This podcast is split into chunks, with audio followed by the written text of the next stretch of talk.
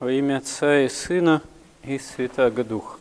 Евангелие и сам Христос свидетельствуют о спасении от греха и от смерти, которое во Христе же доступно для всякого человека. И одновременно Христос свидетельствует о том, что этот мир в его таком падшем состоянии, из-за человека падшим, потому что еще в Адаме и Еве – все люди отпали от общения с Богом, от источника жизни вечной. И сама человеческая цивилизация, и можно сказать, что с одной стороны Богом созданный мир, а с другой стороны мир из-за грехопадения человека, несущий такую печать искажения, этот мир, как человеческая цивилизация, он проходящий, он конечен. Как бы правоверные израильтяне и даже ученики Христа, апостолы какое-то время, не мечтали, что будет восстановлено земное могущество Израиля, не в сие ли время ты восстановишь Израиля, как спрашивали уже у воскресшего Христа перед его вознесением апостолы. А Господь им указывает на то, что не ваше время знать времена и сроки, но вы будете мне свидетелями и в Иерусалиме, и даже до края земли, когда утешитель к вам придет, Дух Святой, говорит Господь. А на самом деле это самое главное и есть то, что человек оказывается вновь в состоянии воспринять полноту общения с Богом в Духе Святом, в Утешителе, как Христос Дух Святой называет. Это и есть главная цель самого Господа – наделить человека полнотой общения такого прямого, личностного с собой – Потому что это есть, собственно говоря, спасение для человека. Это и есть Царство Небесное, Царство Божие. Потому что что такое Царство Небесное? Да это, собственно говоря, дар вечной жизни, не временный, тленный, проходящий, связанный грехом и страданиями, а дар вечной жизни, которым обладает сам Бог и которым хочет наделить свое творение и венец творения человека. Но человек этот дар, поскольку человек не какой-то автомат, компьютер, вот, а каждый человек живая неповторимая личность, человек должен воспринять этот дар по своей воле, свободно. И в этом, можно сказать, не то, что главная проблема, а вообще главная тайна бытия мира и человека. С одной стороны, мир и человек – это реальность тварная, то есть сотворенная Богом, призванная из небытия к бытию – и кардинальным образом отличается от Творца, который по сути своей является всемогущим Богом-творцом и являет в себе реальность нетварную, полноту благодати Божией, полноту совершенного божественного бытия. Но Господь так задумал мир и человека, что человек наделен способностью это воспринять не по собственному существу, потому что существо человека все-таки человеческое, тварное, а как говорит же Священное Писание, как свидетельствуют и святые отцы, по благодати.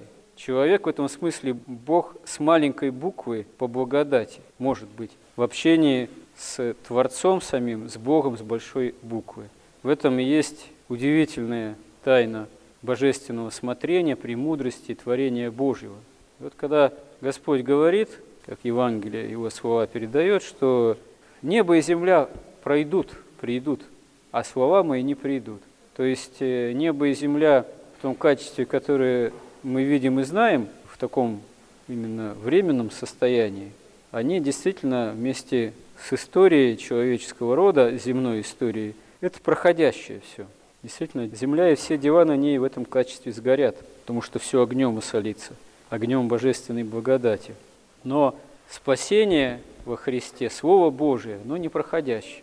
И человек, с одной стороны, живущий, мы живущие вот в этой временной, проходящей, несовершенной, падшей, можно сказать, реальности, ей отчасти принадлежим, а с другой стороны, как говорится, что толку, что мы этому всему принадлежим, потому что это все прах и пепел, по большому счету. Но одновременно с этим мы принадлежим изначально так Богом задуманной и созданной к другой реальности во Христе, Царству Небесному, тому, что непроходящее. И Господь на это тоже указывает ученикам своим, что не пройдет и род сей, как все сие сбудется, сбудется признаки кончины мира, сбудется то, что это все пройдет и в конечном счете себя исчерпает, и наступит преддверие пришествия второго Христова, страшного и великого, когда все жившие на земле люди воскреснут на последний страшный суд в преддверии именно уже того, что наступит новая земля и небо, когда уже не будет ни смерти, ни страдания.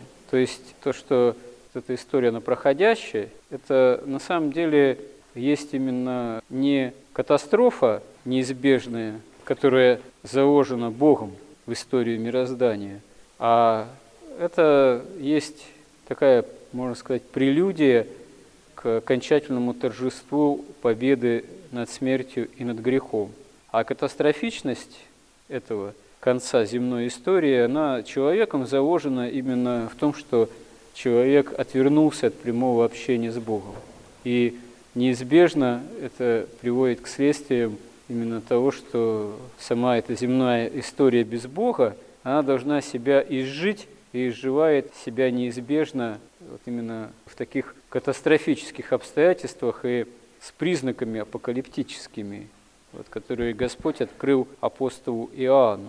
Вот когда говорит Господь, когда увидите, что все это будет сбываться, то не устрашайтесь, сколько этому все равно все равно надлежит быть, но когда увидите признаки этого, наоборот, восклонитесь, выпрямитесь, наоборот, не ужасайтесь, а готовьтесь встретить самого Господа.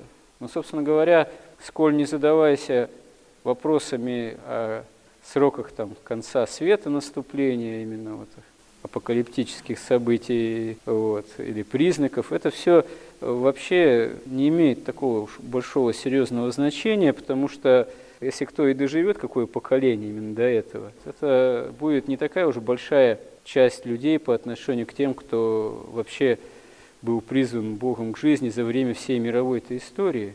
А вообще, в принципе, всяк человек призван к тому, чтобы в конце своей земной жизни, при наступлении часа смертного, в перспективе и всеобщего суда страшного и второго пришествия Христова, в любом случае встретиться с Богом лицом к лицу. И вот это действительно неизбежно, независимо от того, кто какую жизнь, в какое время, в каком звании, там, в каких обстоятельствах прожил эту жизнь.